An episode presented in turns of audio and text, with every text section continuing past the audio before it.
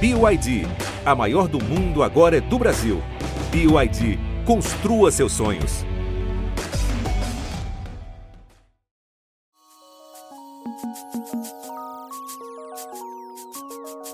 Estamos gravando esse podcast às vésperas da estreia do BBB 22, momento aguardado ansiosamente por aqueles que amam vigiar a casa mais vigiada do Brasil. O ex-BBB Babu Santana uma vez disse o seguinte sobre os participantes: até as pessoas mais polêmicas só tiveram destaque por serem autênticas.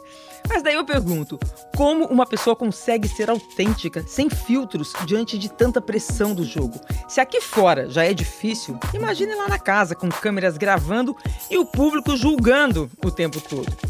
Em um sentido figurativo, será que todos nós não estamos vivendo hoje em um mundo que virou uma grande casa do BBB?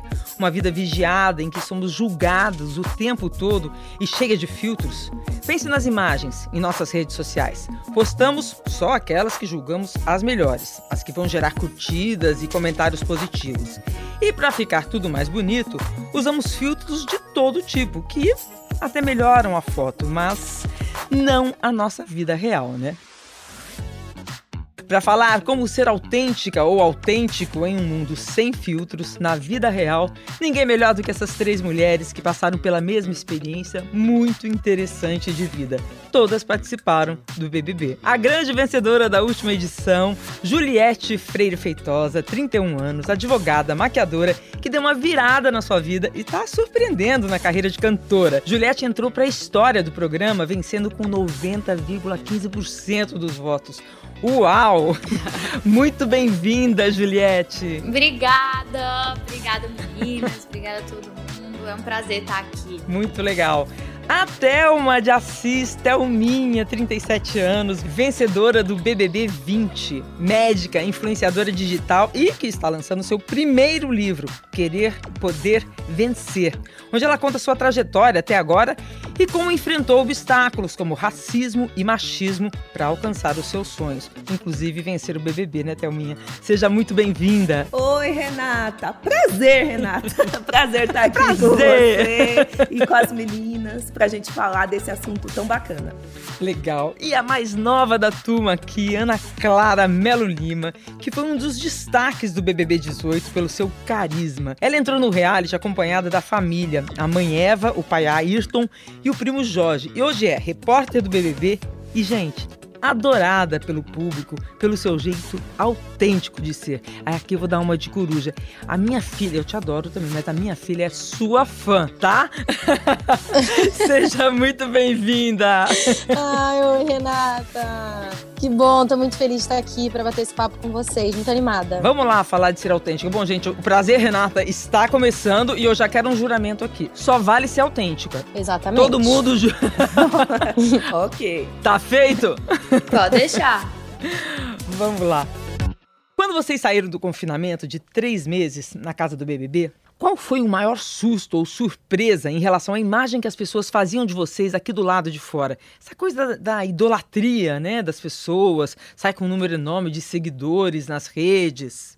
Olha, Renata, vou ser bem sincera. É lógico que a gente fica muito assustado, a gente sempre fala muito sobre essa, essa questão do, do cancelamento, né? E como as pessoas enxergam a gente, às vezes, de uma maneira ruim, mas eu não sei o que é mais espantoso. Eu não sei se as meninas tiveram essa impressão também, mas muita gente me enxergava de uma maneira que nem eu mesma me enxergava, sabe?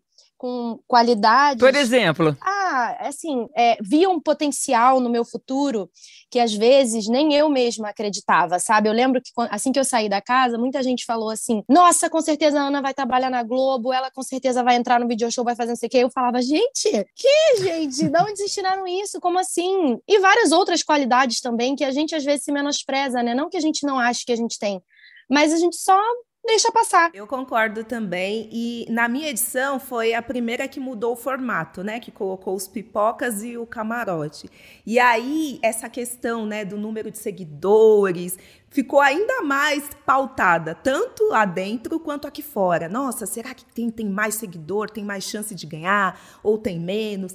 E aí, quando eu saí, de verdade, eu acho que pelo fato de conviver com figuras públicas ali o tempo inteiro, né? A minha reta final foi Mano Gavassi, Rafa Kalimann e Babu. Então, para mim, eram pessoas que eu via ou na TV ou nas redes sociais e que estavam ali morando comigo. Então, quando eu saí, eu não me sentia como uma figura pública, assim. Eu saí totalmente, assim, out da vida, sabe? Tanto que e eu ainda saí no meio de uma pandemia, eu virei pro meu marido e falei assim: "Então, será que amanhã a gente pode ir ali no shopping que eu preciso fazer minha unha? Minha unha tá me incomodando assim". E aí ele falava: "Amor, eu acho primeiro que a gente tá numa pandemia, o shopping tá fechado. Segundo, você não tem noção, você acabou de ganhar o Big Brother".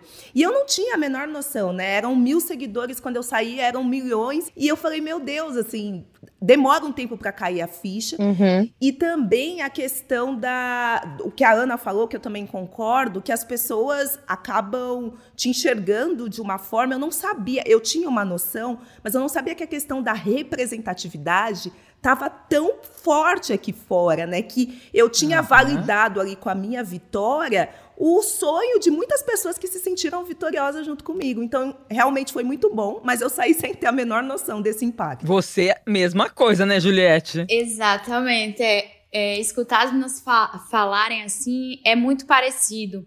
Em contextos, é, em outros programas, mas acaba se repetindo.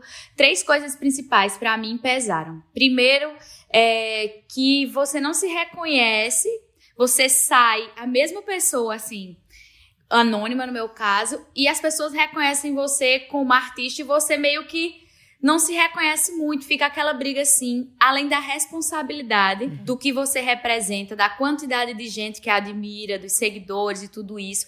A representatividade é algo muito forte também. Então, pesa muito a responsabilidade. Quando eu descobri que eu tinha milhões de seguidores, eu falava assim: "E o que é que eu vou mostrar para essas pessoas todos os dias? O que é que eu vou fazer? Porque eu não sei". Então, é um universo totalmente novo, você entra numa vida totalmente nova, você precisa reaprender do zero e assusta um pouco, mas também é muito gratificante porque as pessoas amam você e reconhecem você simplesmente por ser quem você é. Isso aí é libertador. Agora a adaptação eu acho que é a parte mais difícil. E fica mais difícil ser autêntica do lado de fora? Vocês ficam assim se sentindo um pouco sofrendo aquela síndrome da impostora, gente? Eu, eles estão achando que eu sou isso, mas eu não sou. Eu acho que eu não sou tudo isso. Isso acontece? Ou aconteceu com todas? Tudo aumenta, né? Tipo, o que você faz de bom é muito bom, o que você faz de ruim é muito ruim. Então você fica dizendo, eu não sou tão boazinha quanto as pessoas acham. E ao mesmo tempo, se você diz um não ou dá uma re resposta dura, a pessoa faz, meu Deus, só porque ela é famosa, ela falou isso, é sobre minha vida. Meu Deus, eu, essa pessoa é, tá sendo prepotente. E não, você só tava dizendo que não gostou daquilo. Então tudo se torna maior e você fica sem se reconhecer de fato. E aí fica mais difícil ser autêntica, né, Juliette? Porque você tem que tomar mais cuidados, colocar mais filtros na sua vida ao lidar com as pessoas. É, Não é nem essa coisa do filtro, é que às vezes as pessoas esperam uma coisa de você que não é a resposta que você daria, não é a atitude que você tomaria. E aí fica nesse dilema de, de autenticidade mesmo do que a gente acredita por causa dessas expectativas que jogam, né? Nossa, fica perdida mesmo, assim, É. quem sou eu, né? Afinal, é tipo assim? É, tipo assim, eu super concordo com essa questão, porque acho que a expectativa que as pessoas colocam sobre nós é muito grande. Sem contar que, saindo de um reality show, as pessoas que se identificam com a gente, elas acham que a gente vai ter uma continuidade ali da nossa vida aqui fora num reality show. Então, elas querem acompanhar tudo, né? Da hora que a gente acorda até a hora que a gente dorme. Durante um tempo fica muito essa cobrança. E aí eu acho que faz parte da autenticidade também, cada um de nós optar por que caminho quer seguir. No começo eu ficava me cobrando também. Meu Deus, eu preciso aparecer, eu preciso aparecer. Depois eu entendi que não, eu preciso ser autêntica a ponto de só aparecer quando eu quiser, só mostrar o que eu achar legal, só compartilhar o que eu achar legal. Tem gente que não, que tem mais, tem mais naturalidade para fazer e mostrar tudo 24 horas por dia, outras não. E tá tudo bem, sabe? Mas e até- gosta, né? E gosta, exatamente. A gente pode não gostar. Exato. E até cair a nossa ficha de que tá tudo bem, a gente rola um baque, assim. É como se você precisasse retribuir alguma coisa e você fica com aquela sensação uhum. de que, meu Deus, eu não tô retribuindo toda essa expectativa. Só que aí é com sua vida, então é, é uma luta constante de você fazer sua vontade é, prevalecer e não deixar toda essa gratidão mudar quem você é. Eu luto muito com isso. Às vezes, quando eu não tô com vontade de fazer alguma coisa ou de mostrar, eu não acho interessante. E eu não faço, eu sinto a cobrança das pessoas, mas eu prefiro é, seguir quem eu sou e contrariar algumas pessoas do que mudar. Eu acho que é melhor assim. É, porque você ainda está mais afetada, é mais recente a tua vitória, né, é. Juliette? Então, tudo isso, a impressão que eu tenho aqui ouvindo vocês é que a Ana Clara, a Thelminha, elas estão mais bem resolvidas já com isso, já passaram por alguma coisa que você ainda está passando, é. né?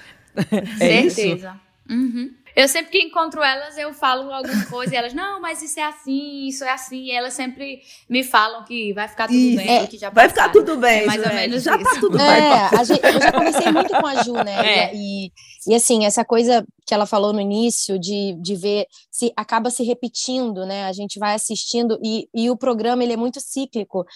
Então, todo ano a gente tem o mesmo ciclo. Depois que eu comecei a trabalhar lá, é que eu percebi mais ainda, né? A maioria dos participantes, lógico que a nossa trajetória é completamente diferente do, da trajetória de pessoas que saíram mais prejudicadas em relação à opinião pública, mas todo mundo acaba passando pelas mesmas dificuldades, né? Pelos mesmos transtornos, assim, de conseguir assimilar e de conseguir lidar com, com o público e consigo mesmo. Eu acho que a principal questão do Big Brother e que também bate muito nessa coisa da autenticidade, é que a gente tem que lidar muito com a opinião das pessoas, mas o nosso interior ele, ele é muito transformado, tanto dentro do programa quanto fora. A gente se enxerga e, e, e se assimila muito diferente. É, é, muito difícil. Sim. É difícil. Só terapia. É, só terapia. Todo mundo aqui fez terapia, inclusive? Todo mundo saiu do BBB pro divã? Tipo isso. É. Certeza. Eu fiz. Tem que fazer toda hora, eu faço toda semana e me ajuda muito. É muito difícil. É muito difícil, mas vai melhorando. Você vai acostumando com, vai ressignificando e vai é, lidando melhor com as situações. Mas no início, Ave Maria, era aterrorizante. Agora eu já estou conseguindo pegar as rédeas das situações, já estou é, mais segura, mas é uma adaptação complicada. Assim que saem da casa, você, Juliette, que saiu recentemente, era mais fácil ser autêntica dentro da casa do que fora, quando você saiu? Totalmente. Totalmente. No, a, a, o problema, eu acho que não era a autenticidade. Eu sempre fui muito bem resolvida com quem eu sou, com o que eu quero. Dentro da casa, no início, eu não conseguia ser eu porque é, tinha muitos conflitos e eu, eu não conseguia falar, enfim, tudo aquilo que a, que a gente viu. Depois eu consegui ser eu, então eu tava de boa, eu tava vivendo conflitos, mas eu tava sendo eu, agindo como eu agia aqui fora, ok. Quando eu saí, era um turbilhão de coisas, era como se eu tivesse sido jogada assim.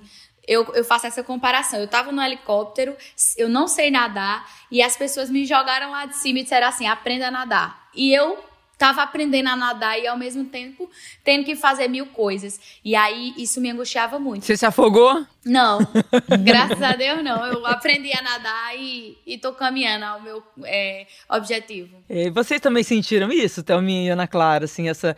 Ai, meu Deus, era mais fácil ser autêntica lá dentro da casa. E, aliás, uma ouvinte chegou e perguntou aqui pra gente como é que a, a Ana Clara conseguia ser autêntica com o pai e com o tio na casa. Ai, gente. Eu acho que a, a, coisa de ser autêntico na casa é que a gente não tá vendo nada, né? Isso, cara, é uma linha tão tênue, porque ao mesmo tempo, isso é o que dá mais angústia na gente, porque é literalmente a grande questão interna que a gente tem, que é: tô fazendo certo ou tô fazendo errado?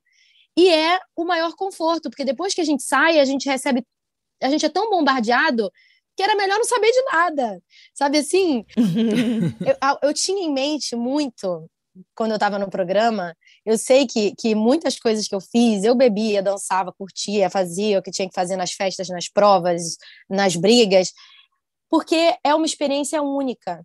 Então, assim, eu sabia que eu não podia voltar, eu não ia voltar, eu não tinha como reviver aquele período, então eu me jogava com tudo que eu podia, do jeito que eu queria. Se eu queria dormir, eu dormia. Se eu queria curtir, eu curtia. Eu acho que isso tem uma questão da idade também, né? Você é mais solta mesmo. Eu acho que uma geração mais nova tem menos medo do, de se jogar, é, não? Não sei, eu tinha, eu tinha muita, muita preocupação, mas essa coisa de, de aproveitar, eu me arrependeria mais se eu não tivesse é, me jogado, sabe? Eu tinha muitas preocupações, mas eu acho que eu ficaria mais incomodada se eu não tivesse vivido. É, eu também sinto isso. E acho que essa questão da idade. Eu era a mulher mais velha da minha edição.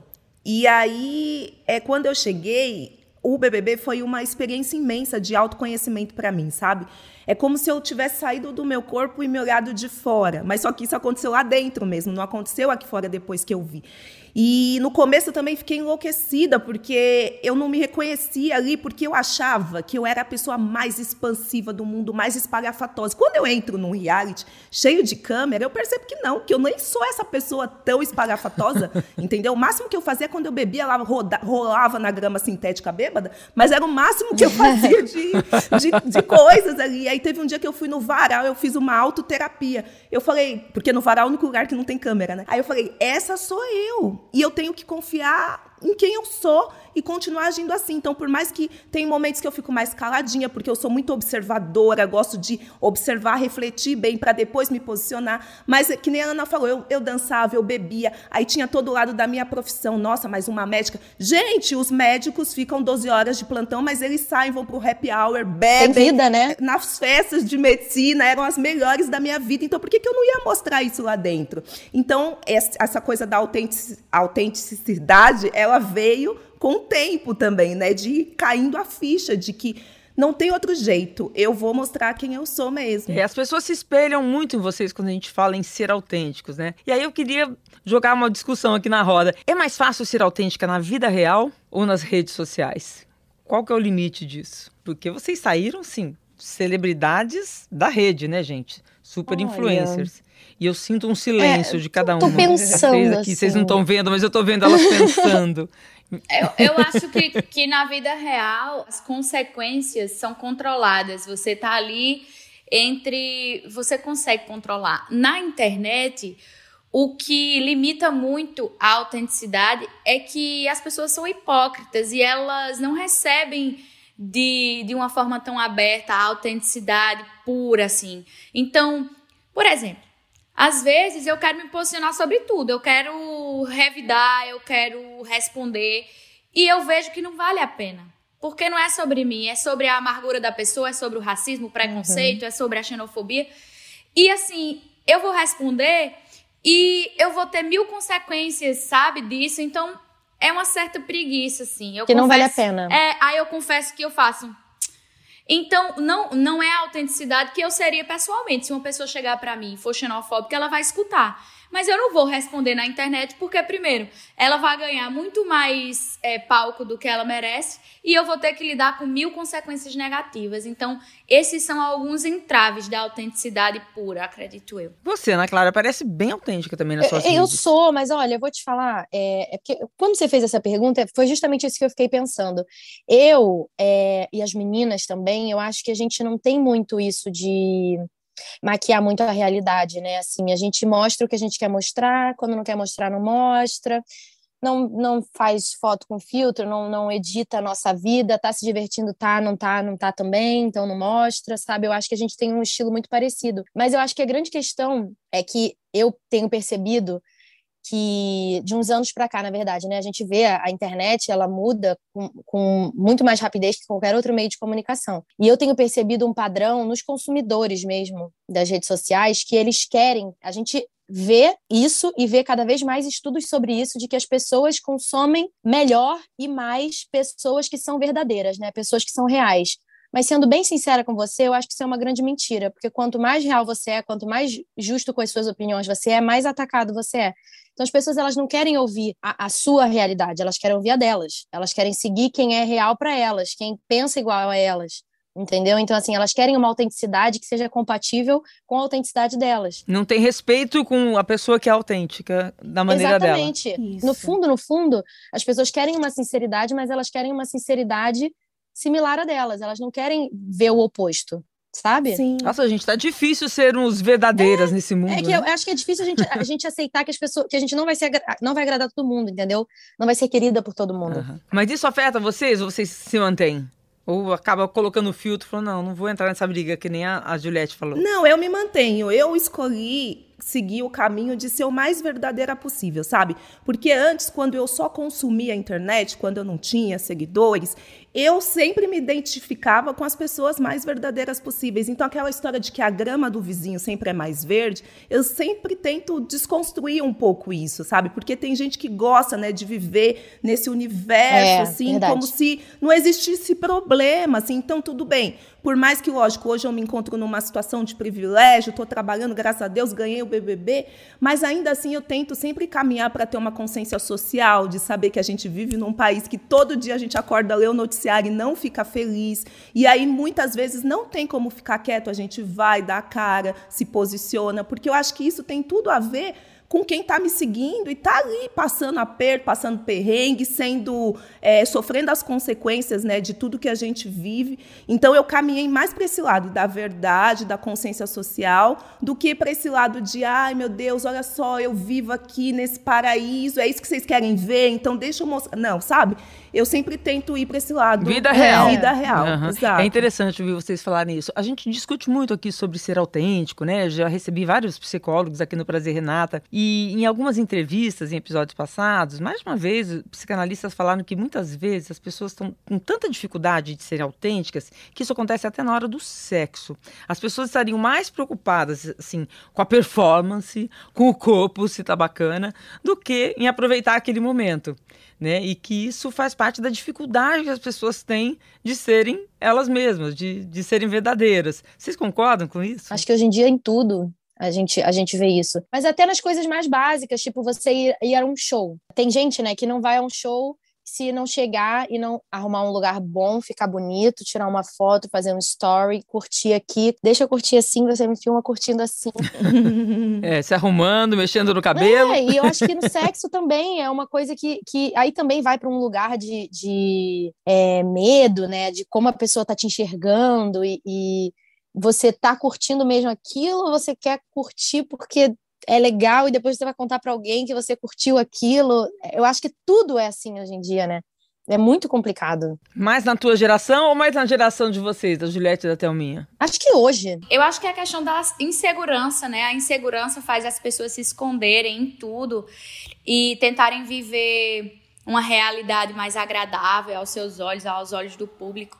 E isso é uma, uma prisão e uma escravidão. Eu acho que, assim, Aqui estão três pessoas que, apesar de viver na. na eu falo pela Ana Clara e pela, e pela Thelminha, que apesar de, vi, de serem influências, viverem nesse mundo, tem certos limites e, e não fazem de tudo, não se expõem a tudo, não se deixam levar por essa exposição uhum. exacerbada ou, ou sem.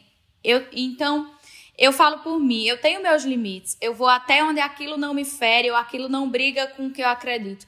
Mas eu vejo que, que o mundo de, de digital influência, de internet, de TV, ele é como se fosse viciado num certo padrão. E quando eu saí do Big Brother, que eu vi que eu tinha feito muito sucesso sendo autêntica, aquilo me encheu de esperança demais, porque eu falei, então as pessoas têm esperança, então as pessoas querem ver o real, querem ver o, o o, a honestidade, o, o simples, o normal. E aí eu me enchi de esperança disso. Esperança ou autoestima também? Esperança nas pessoas mesmo, porque eu era um pouco é, como é que eu digo, decepcionada com o mundo da internet. Eu dizia, meu Deus, essas pessoas fazem tudo por fama. O que é valorizado é o que é artificial, são fotos perfeitas, vídeos perfeitos e, e vidas perfeitas. Mas aí quando eu saí eu vi que não, porque eu não era perfeita. Eu tinha consciência que eu não era perfeita. Minha vida era totalmente simples e igual a de, de milhões de pessoas. Então eu fiz, caramba, então as pessoas querem ver o real e eu me enchi de esperança. Hoje eu tenho, tenho isso como princípio maior, porque é o que fez sentido para mim, foi o que me trouxe até aqui. Mas eu vejo que a internet não é assim. Não. Eu vivendo bastidores, eu vejo que não é assim. As pessoas vivem um circo. E muitas vezes é, a gente, eu, Ana, claro que eu tenho mais proximidade, por exemplo, de sair. A gente vai para um festa, a gente não pega nem o celular. E já as outras pessoas é o tempo inteiro faz é. vídeo, faz foto, se mostra, tá isso, tá, ai que maravilhoso.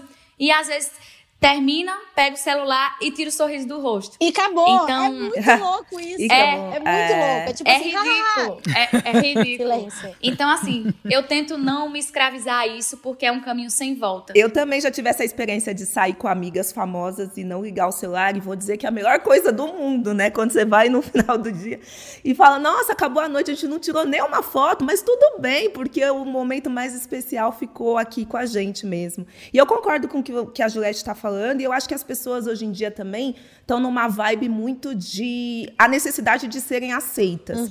E fazendo uma analogia com o BBB, a gente também passa muito por isso, né? Que eu acho que quando a gente vai para o paredão, mais do que o medo de sair do jogo, é o medo de não ser aceito aqui fora, se você é, for eliminado, né? E aqui Nossa, é cruel, né, gente? Sim, Medo de sim. cancelamento, medo né? de cancelamento. Haja, e acho que as haja pessoas personalidade. As pessoas se identificam e levam isso para a vida delas. Também essa questão do sexo que você falou, o que vale mais? Eu me aceitar do jeito que eu sou ou ficar preocupado com o outro que, o que o outro tá achando, né? Se o outro tá comigo, então vamos ter uma troca e ver o que acontece, né? Ao invés de já ir com essa expectativa de será que ele vai me aceitar? Será que ele tá olhando o meu corpo? Então, Isso mudou na sua vida, Thelminha? Você já teve essa preocupação? Isso mudou depois que você ganhou essa confiança de sair a vencedora do BBB? Até com os homens? E essa pergunta vale para todo mundo. Olha, eu vou relatar um, um episódio que eu tive na relação, na parte de corpo mesmo, né? Quando eu entrei no BBB, eu falei, não, eu tenho que entrar bem marombada, assim, musculosa, sabe? Achar... Gostosa. É, e aí depois eu fiz umas, umas injeções de proteína, que não era bomba não, tá? Injeção de proteína mesmo no bumbum. Até eu relato isso no meu, no meu livro. É uma das histórias que eu conto de lá de dentro do BBB. E o que aconteceu? Deu ruim, inflamou. Eu fiquei doente nos primeiros 15 dias de BBB, fiquei com medo de ser eliminada lá dentro por conta disso. E isso pra Nossa. mim foi uma experiência de alto amor que hoje em dia eu não falo isso da boca pra fora.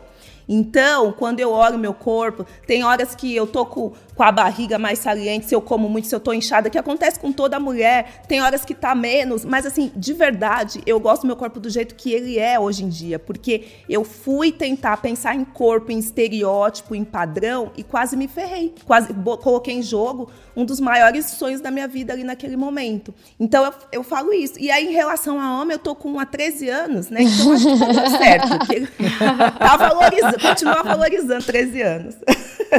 Tá tudo É. né? e você, Juliette, que só tá rindo aí. Mulher é porque, assim, pra mim tem coisa que é muito nova, né? Tipo, é tudo muito novo. É, eu confesso que antes eu era mais expansiva no sentido de me exibir mais, de me. Eu acho que eu, eu adorava chamar atenção, paquerar. Hoje em dia, você acredita que de tanta atenção que eu tenho, eu fico sem graça, eu quero o contrário. Eu chego num evento, por isso que às vezes eu digo, eu sempre chamo um amigo, vem cá, por favor, porque eu fico. Eu ainda não sei lidar muito bem com isso e eu fico um pouco sem graça, mas eu acho que é um processo. Ser observado pelas câmeras lá na casa, tudo bem. Agora, pelas É. pessoas do lado de fora, já tá difícil. É, mulher, não é clichê, você não, eu não ligava para as câmeras. Eu só percebia que tinha câmera de fato quando era ao vivo ou quando tinha festa que eu via a câmera.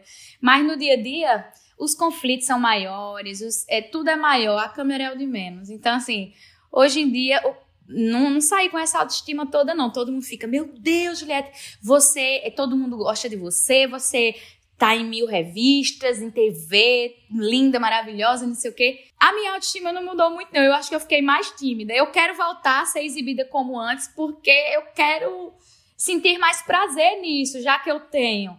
Sabe? Já que eu tenho toda essa atenção, eu quero curtir. Mas eu não tô curtindo muito, não. Confesso que eu tô mais com vergonha do que ah, aproveitando. Um exemplo. Mas é, isso tem a ver com autoestima? Olha, eu, eu nunca tive problema, hum, assim, grandes problemas com autoestima. Eu já variei de peso, eu já fui bem gordinha, já fui bem magrinha, já tive espinha, aparelho. Eu nunca tive muito problema com autoestima. Eu não sou um exemplo pra falar disso. Mas quando você saiu do BBB, Eu fui olhar os vídeos de biquíni e tal, tava normal, nem de mais nem de menos. Aí eu fui pras outras Eu coisas. também pensei muito nisso, sabia? Eu fui olhar também. Tava ok, nada, nada fora da normalidade. É, mas eu fico assim na dúvida. Ah, porque vocês saem, isso mexe muito com a autoestima É. de vocês, né? Eu, me chamou a atenção que a Juliette falou: ah, eu saí, tô, o Brasil me amando, votação recorde de, de apoio à minha pessoa, mas eu não saí com essa autoestima toda, não, né? É Assim, isso mesmo, assim, né? A gente, a gente gosta de chamar atenção, mas a gente não gosta de ser reparado.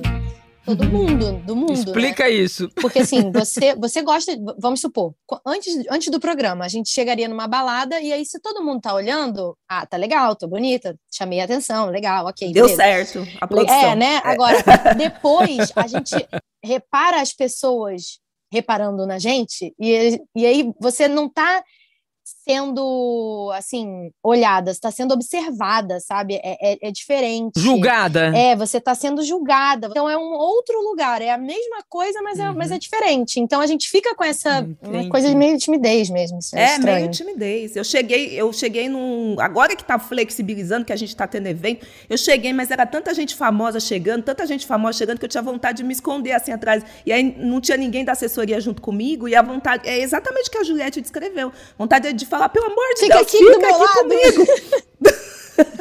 Porque eu não tô acostumada a ficar no meio desse monte de gente famosa. A Thelminha já falou que ela tá lá com o maridão dela há anos e tá tudo certo, ela tá feliz da vida. Vocês que saíram solteiras, Muita luta, Renata. é, vocês Só batalha. Eu e Ju, A gente tá na luta. A é gente batalha tá na pura. Gente, vocês estão na luta, não tá batalha. fácil Deixa pra eu ninguém. confessar uma coisa. Eu confessar uma coisa. Eu ligo pra Ana Clara, eu faço assim. Ana Clara, mulher, pelo amor de Deus, traz uns amiguinhos solteiros aí. Um monte de menina solteira aqui. Aí a Ana Clara faz, minha irmã, eu tava confiando em você. Aí eu disse, olha as coisas. Gente, não tá é isso fácil. mesmo, pra você ter uma noção. É guerra. E muda a relação depois que vocês saem com os homens? É, porque é difícil, Eles né? têm medo. Eles são medrosos. É. Eles chegavam mais em vocês antes, antes do BBB, quando vocês eram Eu anônimos. passava o rodo, eu pegava também. todo mundo. Eu era pegar Vixe Maria. Agora, depois que saí, tô fraquíssima. Estou envergonhada É. da minha solteirice, pai. Eu não sou um bom exemplo. Mas é porque tá difícil. Eu não estou aproveitando como eu deveria, porque o- ou eu estou tímida, ou estou trabalhando, ou os homens também são tímidos e não chegam. É, é uma complicação a vida. Não chega, não chega também em você, Ana Clara? Não, é é, assim, eu já vivi muitos dilemas, sabe, Renata? Tipo, Porque eu, eu, eu falava assim, eu falava, gente, não. Porque se a pessoa quer, ela quer. Essa história de, ai, tem medo. Tem mesmo ou não tá afim? Será que eu tô com algum problema? Então eu, eu, eu tô feia? Ou então a pessoa realmente tem medo? Mas que história é essa de medo? Eu, eu, eu não tenho nada de, de assustador, sabe assim? É insegurança. É insegurança. Então, eu tô bonita, mas aí eu sou bonita, sou penalizada porque eu sou bonita e legal e trabalho, então ninguém chega em mim. Então, qual é? Sabe assim? que loucura. E, e vocês entram em aplicativos? Não. né? Não. Tu é doida. Só Ah, se sei lá, escondido. Sem... Eu já entrei em aplicativo Eu escondido. baixei, eu baixei, eu fui expulsa de todos que eu baixei. Como assim? Porque assim, Ah, você, eu não mas você baixava, dizia que era eu não você? baixava pra sair com as pessoas não, que eu queria pelo menos ver. Só É, eu também, de curiosidade, mas eu não, eu não falava que era de eu. Deus, deixa eu ver umas pessoas bonitas. E aí Você falava que era botava você? eu mesma, só que aí denunciavam o meu perfil e aí eu sou bloqueada de todos. Ai, Ana, É. tem que fazer um fake, Ana. Nem pra ver. Tem que fazer um fake. A montadora do ano no UOL Carros, que revolucionou a indústria de automóveis do Brasil e os veículos elétricos, deixou a concorrência no retrovisor. Despertou a curiosidade eletrificada de todos os brasileiros, conquistando os prêmios de melhor elétrico na Car Magazine, melhor compra na Quatro Rodas, elétrico mais desejado na Exame, melhor SUV elétrico na Motor Show e carro do ano na Auto Esporte. Simplificando, é só chamar de BYD mesmo. BYD, construa seus sonhos. Agora sim, fica aquele medo, ah, o cara quer ficar do meu lado só pra aparecer? Muito. Isso é chato, né? É. E não é só com homem, é com todo mundo, né, Renata? Assim, é uma situação muito difícil, porque você não sabe. É, é que sou arrogante, prepotente, então a gente fica naquela situação. Eu acho que a pessoa pode estar interessada em mim, pelo que eu sou ou pelo que eu tenho. Ou na sua imagem. imagem. Mas será que eu tô pensando isso? Será que eu tô tô sendo arrogante? Será que eu tô sendo prepotente? Às vezes não, a pessoa gosta de mim. Não, ela realmente tá querendo alguma coisa. Não, não, eu que tô sendo doida. Então é uma, é uma situação muito difícil também, sabe, a gente se colocar nesse lugar. O filtro fica maior, né? O filtro fica mais complicado agora. Antigamente eu não tava nem aí. Eu só queria beijar e tchau e e agora eu tenho um filtro maior. É, é, sabe, eu, eu me preocupo, essa pessoa, o que é que essa pessoa quer de mim? É. Mas eu acho que depois vai passar, eu vou ficar sem filtro. e aí vai passar o rodo de novo. É, né? Vocês acham que o BBB então acabou tornando vocês menos autênticas em algumas situações, por força das circunstâncias? A fama, né? A fama, ela, ela limita você. Mas não falo de autenticidade. Minhas opiniões permanecem as mesmas, os valores também. Algumas situações é. mudaram. É. é, tipo assim, se mostra menos. É, alguns cuidados, Sim. né? É, se protege, é, né? proteções. Tanto com amizade também. É, né? com tudo, né? As meninas estavam falando de relacionamento, mas realmente tem a parte de amizade, das pessoas que se aproximam da gente. E vocês encarariam mais uma edição do BBB? Você tá doida, é? não? Rapaz, eu, eu queria, mas eu não posso, porque senão eu mato todos os meus amigos, minha família e. e, e... mas eu fui convidado para ir pro BBB de Portugal. Aí eu disse, deixa eu ir. Aí povo, não! Porque minha mãe ficou logo é muito legal, ir. Renata. É muito legal. Eu queria. É, uma, é a experiência é. mais legal do mundo, assim. E pouquíssimas sim, sim. pessoas têm a, a, oportunidade, né? Tem a chance de viver uma coisa tão louca e tão legal. Pô, as festas são muito legais, as provas são muito legais, a produção é muito legal. É legal. Até os estresses que a gente passa depois, como a gente está falando aqui, né? A gente se conhece, a gente se vê colocado em circunstâncias que nunca vão se repetir e que para muita gente nunca nem vai acontecer na vida. Então é uma, é uma experiência muito especial, muito. Se eu pudesse reviver. Mas por que, que você não repetiria? Você, revi você reviveria? Não. É bom, mas é ruim, é ruim, mas é bom. é, é, assim. Quais são as principais questões que vocês levaram para terapia na hora que vocês saíram da, da casa. É. Eu levei Não tudo, pode mentir, vocês juraram aqui serem autênticas.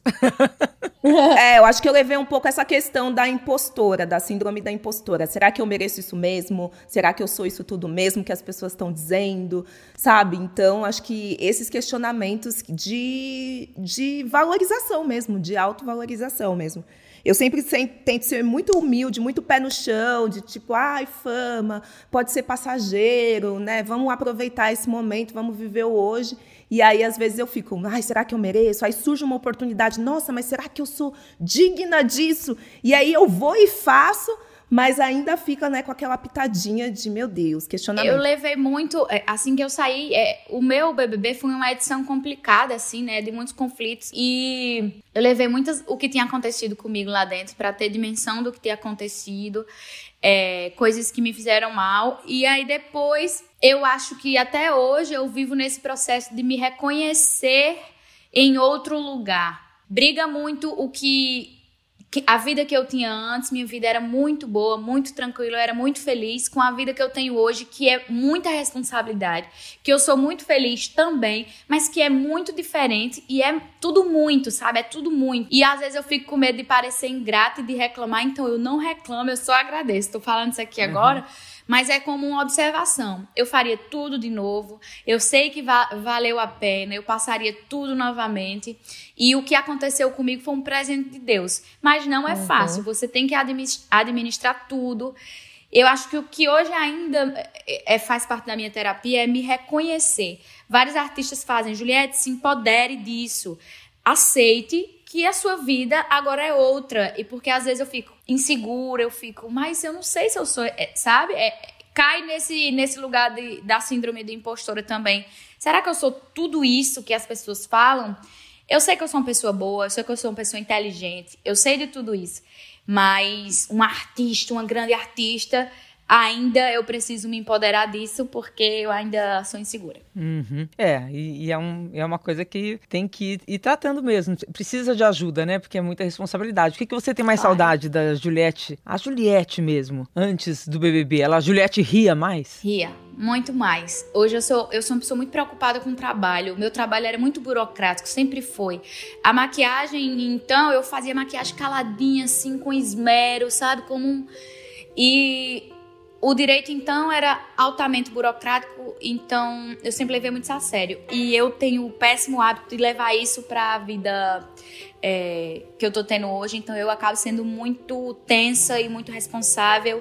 E eu não levo as coisas com bom humor, gargalhada, eu fico muito assim, sabe? Preocupada. É, vidrada preocupada, assim, centrada, porque eu não sei fazer tão bem. Ah, o que que você não sabe fazer tão bem? Ah, eu tô aprendendo a fazer publicidade, eu tô aprendendo comunicação, eu tô aprendendo música, eu tô aprendendo tudo. Então, eu sou inseguro porque não é algo que eu faço com facilidade. Então, eu sou preocupada como se eu tivesse fazendo uma prova, sabe? E aquela tensão de uma prova eu tenho. Eu sinto muita falta da leveza que eu tinha antes, da irresponsabilidade que eu tinha em diversos momentos de sair com meus amigos, de saber da vida de todo mundo, de falar da minha vida para todo mundo. Eu acho que é mais isso que briga com a Juliette de antes, de dar atenção aos meus amigos, à minha família. Isso daí eu tô tentando re, é, resgatar porque essa vida ela rouba, ela rouba um pouco. Você precisa segurar com unhas e dentes, senão ela leva. É engraçado que ouvindo você falar assim, parece que em alguns momentos da sua vida hoje você fica mais tensa do que ficava dentro do jogo, né, do BBB, que é um jogo tenso, né, gente? Muito. É, antes eu não tinha na... antes eu não tinha nada a perder, eu não encarava aquele como um trabalho. Minha vida já estava horrível, eu tinha perdido tudo. Ali eu só tinha ou nada, eu já tinha nada, eu estava atrás de alguma coisa. Hoje em dia eu tenho tudo e eu tento fazer o melhor possível com total responsabilidade para fazer valer a oportunidade que eu tenho. Então esse é o peso que eu carrego. Não é para agradar ninguém, é para sentir que eu fiz valer com o que eu tinha, sabe? É mais uma autorresponsabilidade do que uma cobrança. Eu sinto um pouquinho ao contrário. Eu, lá dentro eu me sentia mais tensa. Porque eu falo que eu entrei e eu fiz o meu investimento de risco, né? Eu abri mão de concurso público e de três empregos e larguei tudo, né? A Juliette também, né? A carreira dela, mas lá dentro eu me sentia mais tensa do que aqui fora. Aqui fora também tem essa, toda essa questão da responsabilidade, tudo, mas lá dentro, assim, até a tensão muscular mesmo, às vezes eu. Eh, bruxismo. Teve dia que eu coloquei a mão na, na bochecha, tava dolorido. Eu falei, nossa, acho que eu tô com um pouco de bruxismo. Era, acho que o tempo inteiro. E o que a gente passa de pico e vale de emoção, uma hora você tá muito feliz, aí de repente você tá no paredão, você tá muito triste. Então isso tudo me fez muito mal. Aqui uhum. fora eu consigo ainda ter um pouco mais de leveza. Agora, o que eu sinto falta aqui de fora, sabe o que, que é? É porque, por exemplo, a última vez, né, isso muito antes de pandemia de tudo, que eu saí com os meus amigos no Rio de Janeiro, eu me diverti tanto que eu, que eu beijei o cachorro na rua, sabe? Abracei e beijei o cachorro da, da, da, na rua. E hoje em dia eu não consigo mais fazer isso, entendeu? Então, essa, esse contato com os amigos da bagaceira até o final da noite, assim, a gente só consegue ter muito restrito, assim. Então, acho que é disso que eu Ou seja, todas têm, têm saudade da vida bagaceira, é isso? É. Olha, eu ainda fazia muita bagaceira antes da pandemia. Mas é óbvio que é diferente, é diferente. É, é diferente, né, Ana? É. Sempre vai ter alguém com a câmera ligada ali. Ana né? Clara lida é. melhor. É. é. Eu acho que é porque também, assim, é, essa tensão, eu, eu, quebrava meus dentes na casa, eu é. ficava com dor muscular exatamente do mesmo jeito. Eu acho que é porque o meu faz pouco faz tempo. Pouco tempo. E eu ainda sigo nessa, eu sigo nessa. Eu acho que eu ainda não relaxei. Mas se eu comparar como eu saí, como eu tô, eu melhorei muito, entendeu? Eu já tô é, mais tranquila. Eu acho que a diferença entre a gente também de, de experiência uhum, é o tempo também, sim, né? Faz sim, faz tempo. toda a eu diferença. tô ainda no, no furacão, digamos é. assim. É, mas a gente tem é. uma escritora, né, tá lançando um livro, que é a Thelminha. A gente tem uma cantora que tá brilhando em vários palcos, a gente tem te visto. E a gente tem uma repórter, uma comunicadora maravilhosa, né, todos os talentos que surgiram de dentro do BBB, né, gente? Aí eu pergunto, vocês saem da casa, ficam muito tempo em evidência e começam já a ver a divulgação da próxima edição do programa. Dá um alívio Porque, ah, ufa, agora vamos esquecer um pouquinho de mim, ou dá um friozinho na barriga, ai meu Deus, vão esquecer de mim, ou as duas coisas juntas? Eu acho que a gente fica mais animado para ver como é que vai ser a próxima, né? Eu acho que é uma mistura de ciúme, que a gente fica apegado, a gente meio tem uma, uma síndrome de Estocolmo, assim, de quer voltar para casa, quer viver aquilo de novo,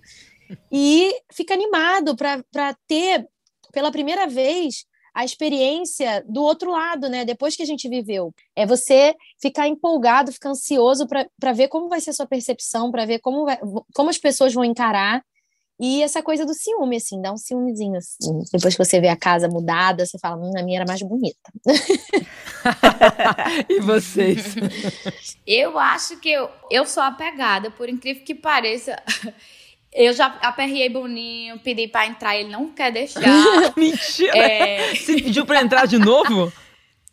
Eu pedi, eu disse, Boninho, dois dias, é. duas festas, por favor. Ele, tá louca, Juliette? Eu não tô doido, não. Vai, Boninho, eu vou puxar um mutirão, eu vou dizer assim, deixa eu ficar uma festa só. Só tomar uma cachaçinha, ficar dois dias, ele não quer deixar. Vou te levar lá atrás do espelho, amiga. Não, atrás do espelho eu vou. Eu vou atrás de levar, certeza. Pode esperar, porque eu vou. É só ter um tempo na minha agenda que eu vou ficar atrás do espelho sentindo aquilo ali, porque é mágico. Eu me envolvo muito. Quando eu vejo as pessoas que trabalhavam lá, que elas me dizem, ó, oh, eu era dame, eu era não sei o que, eu choro, eu me arrepio inteira. É uma ligação que ainda é muito forte em mim. Mas assim, eu não tô. Eu não tenho preocupação de das pessoas me esquecerem, não. Eu acho que eu quero é me apaixonar por um por um novo personagem, uma pessoa. Eu quero sentir o que eles sentiam quando eu estava lá dentro, sentir aqui fora também. Eu tô ansiosa, eu quero que comece logo para eu é, escolher meus favoritos e torcer também. Não é você, Thelminha? Ah, eu sou de escorpião, então sou possessiva, ciumenta. Então também, nossa, a hora que começou, nossa, eles têm camarim, a gente não tinha. Nossa, essa festa teve isso, o nosso não teve. Então era muito isso, assim, sabe? Liga pro Boninho, né? exato, poxa. exato. E eu ficava curtindo isso. todas as festas, porque eu era festeira também. Então, festa, dia de festa era o dia de eu ir pra sala, abrir minha cerveja e ficar observando. Dá muita saudade. Como a Ana falou, é uma experiência assim incrível que a gente vive lá dentro, dá nostalgia, mas é gostoso de ver, né, que outras pessoas estão ali vivendo aquilo também. E como você disse, né, outras oportunidades aparecem, cantora, apresentadora, escritora, e a gente vai se envolvendo com isso aqui fora também, né? Então, meio que a vida é. segue e a gente vai tendo muito carinho, porque eu falo que todo ex-BBB eu sinto algum tipo de identificação, porque a gente. Uma empatia, uma empatia essa é, é a palavra, empatia. empatia. Porque o que a gente vive lá dentro são poucas pessoas, então só a gente consegue, né? Explicar o que a gente vive lá dentro. Exato. É, deve ser muito bonito. Bom, gente, chegou a hora do nosso quadro Seu Dilema, Nosso Pitaco. Seu Dilema, Nosso Pitaco. As ouvintes mandam seus dilemas e a gente dá o nosso pitaco. Vamos ouvir a primeira, a Alessandra. Olá, meu nome é Alessandra, eu tenho 33 anos, sou de São Luís e o dilema, né, o meu dilema é como ser autêntica em uma sociedade que insiste em atrelar e resumir mulheres a homens e a relacionamentos. É complicado. Olha só. Você sabe que o que, a, o que as meninas estavam falando do, dos homens, né? Que ai, tem medo, foge. Eu acho que tem muito a ver com o que ela disse na pergunta. Porque eu acho que é isso, né? As mulheres estão num momento tão especial, tão de empoderamento, tão de correr atrás da sua realização profissional e pessoal em primeiro lugar que está assustando o homem que não consegue dar conta do recado vir, porque está vindo aí uma geração de mulheres muito empoderadas. Já existe, né, de, das outras gerações também, né? Uhum. Da sua geração, Renata, quanta coisa não mudou, né? Vocês correram para a gente poder andar. Exatamente, especialmente a minha geração, eu tenho 57 anos. É assim, hoje a gente está mais claro de que não precisa de um homem. Isso. De um lado para ser feliz. Né? Exatamente. Né? É. Eu acho que é isso que a gente vai deixar de aprendizado para as gerações anteriores, as mulheres da minha geração. Uhum. Pelo menos é isso que eu sinto. É, e eu acho que a gente tem que jogar agora essa responsabilidade para os homens. Eles que lutem, né, para poder dar conta é. de mulheres tão empoderadas. Eles que eles lutem. lutem. é, eles que lutem. E eu acho que a gente segue lutando mesmo. É se, empoderando cada vez mais, é, é resistindo a todas as tentativas de, de nos resumir, porque infelizmente ainda existe. A gente está longe do cenário perfeito. Óbvio que, como o Taminho falou, é, a gente já evoluiu muito, somos muito é, empoderadas, mas sempre tem ali o machismo batendo é, e querendo atravessar no nosso caminho. Então, o que a gente tem que fazer é resistir, é não aceitar, é se colocar e, e é isso, lutar mesmo. Continuar. É Quer falar? Elas já disseram tudo, Ana Clara.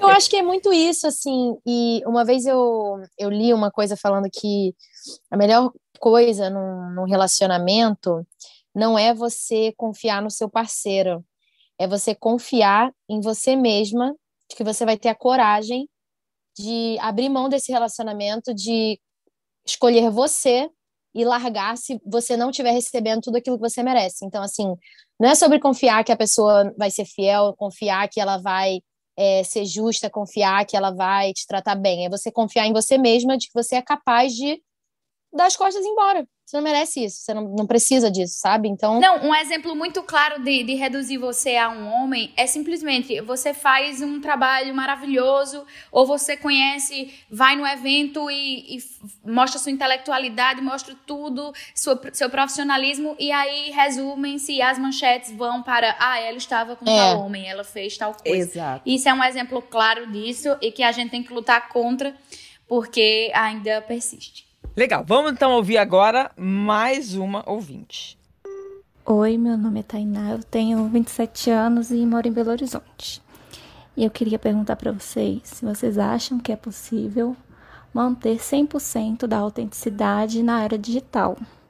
Porque eu percebo que às vezes é difícil você dar uma opinião que é diferente da maioria. Eu acho que a, você respondeu isso já, né, Juliette? Uhum. E Ana Clara também. É, a gente falou sobre isso, né? Na verdade, a, a, resposta é que nem sempre na internet dá pra ser autêntica. Eu acho que depende do quanto você está disposta a apanhar. Aí, isso, é isso aí. É. Você vai dar sua opinião, depende. Se você estiver disposta a aguentar muito, é, dá pra ser 100%. Se você tiver não tão disposta, aí você reduz 1%, 2%. Mas nunca mais que isso. É o quanto você dá conta emocionalmente, é né? Isso. isso. É isso aí. E vamos para mais uma. Meu nome é Luciana, tenho 26 anos, sou de São Paulo. Meu dilema é como ser autêntica sem ter medo do julgamento.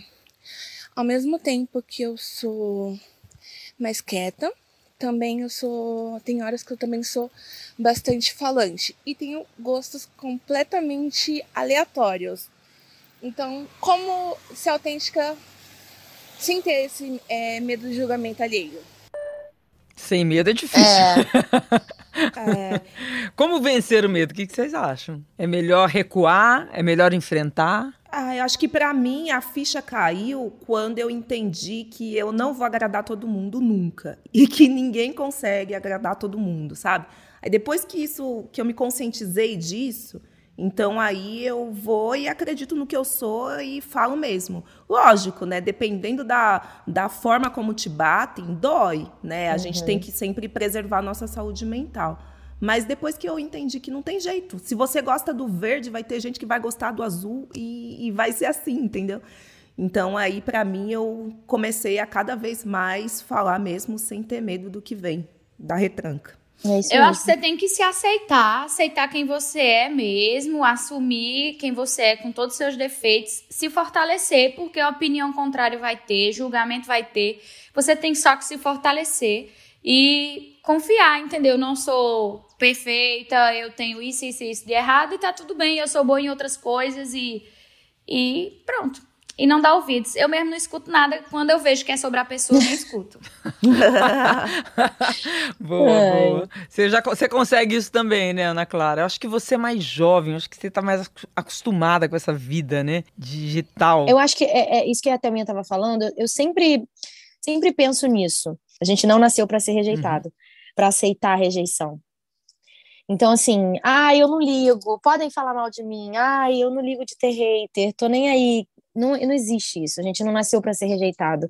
Então, lógico que no nosso caso é em grande escala, mas todo mundo tem hater na vida, porque sempre É, vai machuca, ter alguém né, que não vai gente? gostar de você. Só que a- a- o ponto-chave é você aceitar isso, que tudo bem você não ficar bem com isso, porque você não nasceu para isso, para aceitar a rejeição, mas também não transformar isso numa prisão, sabe? Porque você não vai conseguir mudar a opinião da outra pessoa. É, e aí você vai deixar de ser verdadeira, né? Você vai Exato. viver. Exatamente. vai viver para responder ao outro e não a, a, a sua essência, Porque né? vira uma prisão, sabe? Vira uma prisão. Você fica refém de tentar agradar o outro, sendo que Sim. você pode virar de cabeça para baixo, você não vai agradar pelo simples fato de que a pessoa não quer gostar de você, entendeu? Então, assim, eu acho que é muito isso. Ela quer criticar. Exatamente, É. exatamente. Você pode fazer assim, pular da ponte, aí a pessoa vai falar, putz, mas não pulou de cabeça, aí você vai lá e pula de cabeça, vai falar, é, mas pulou de cabeça, mas você hesitou, né? Então, assim, sempre vai ter uma. Ela só não quer gostar de você, e você tem que aceitar que ela não vai gostar de você. É difícil, mas tem que Sim. É, aceitar. não é que não gostar de você, ela quer te perturbar. Exato. Exato.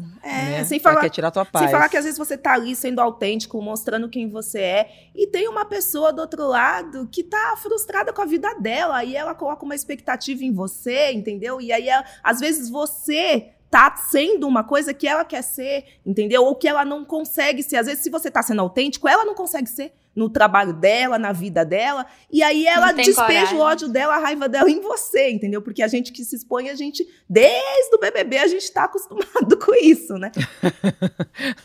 Bom, gente, chegaram várias perguntas, a gente selecionou essas, mas teve uma pergunta, aí assim, vocês juraram ser autênticas, aí essa veio pra Juliette uma pergunta, juro por Deus, Juliette, mas, mas foram Lá muitas, muitas coisas por escrito, você responde se você quiser, mas é que foram muitas, Vai. tipo assim, Juliette, quando vem, nada a ver com o assunto que a gente tá falando, tá?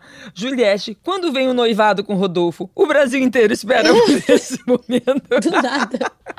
do nada, Não, seja, mulher, o povo me chipa com. O povo me chipa com homem, mulher, com todo mundo. O povo tem isso. Não, eu não tenho nada com o Rodolfo. A gente só é amigo. A gente fez uma música, inclusive, chama Sobre.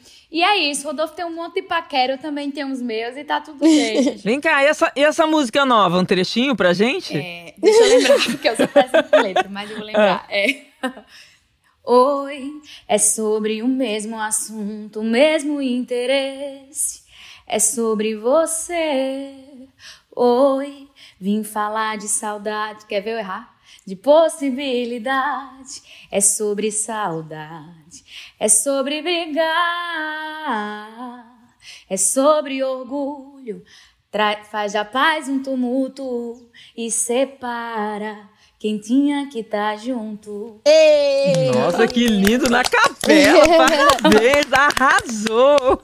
Arrasou! É bem bonitinha a música. É, bem parabéns, bonitinha. muito legal. Obrigada. E assim, pra encerrar, gente, a pergunta: o que mais dá prazer na vida pra vocês? Trabalhar. Aquela coisa, não, aquela sensação de prazer. A, a Juliette, vocês não estão vendo, ela fez. "Não, não." Não, trabalhar não, eu já sou doida demais com trabalho. Eu tenho que trabalhar é menos, que eu sou neurótica. É, Aquela coisa de prazer, fala, nossa, isso é o prazer máximo. Eu queria que o mundo parasse agora, porque tá muito bom. Viajar. festa, É. eu gosto de É. festa. É, eu, eu- os dois, elas falando, eu pensei nos dois. Eu acho que quando eu tô naquele lugar lindo, assim, nem precisa ser um lugar muito chique, mas às vezes você tá ali olhando pro horizonte na beira-mar, assim, sabe? Ao lado de uma pessoa que você ama, mãe, família, isso pra mim dá, dá muito prazer. E também. Nossa, ninguém falou sexo. E, e- e sexo eu pensei também, logo, logo em seguida. Se- sexo bem feitinho, assim. Dá Renata muito puxa prazer. pro sexo. É, meu Deus, é prazer de prazer. Prazer, Renata. Renata, mulher. Ô, gente, comer, comer é muito prazeroso também. É. Comer. Eu acho que estar com os meus amigos curtindo, né, uma balada, né, gente, e, e viajando. É, eu gosto. É. Eu acho que felicidade, É. felicidade. E aí ela, ela abrange tudo isso. Seja viajar, seja estar em casa assistindo um filme com sua mãe ou com quem for. Seja estar numa farra bem grande, que eu adoro. É. Eu acho que felicidade é, é ampla demais. É, é o prazer da É. vida. É. Queridas, É, amei, amei. Olha, ganhamos até um- uma canjinha Ei. na capela, hein? Da Juliette. Maravilhoso. Olha, vocês são incríveis e muito obrigada. Acho que vai, muita gente vai se Você inspirar que é. aí no que vocês contaram. Mulheres maravilhosas. Amei. Você que é, obrigada. Obrigada a você, eu amei, amei também. Beijo. Tchau, cheiro. Prazer Renata é um podcast G1 produzido e editado pelo Fantástico. Está disponível no G1, no Globoplay, no Spotify, no Deezer, no Google Podcasts, no Apple Podcasts e nas principais plataformas de áudio. Apresentação: Renata Ceribelli. Produção musical: Pedro Guedes. Produção: Guilherme Ramalho. Divulgação: Isadora Neumann. Edição: Duda Kunert. Direção: Giovanni Sanfilippo. Espero você no próximo episódio, tá?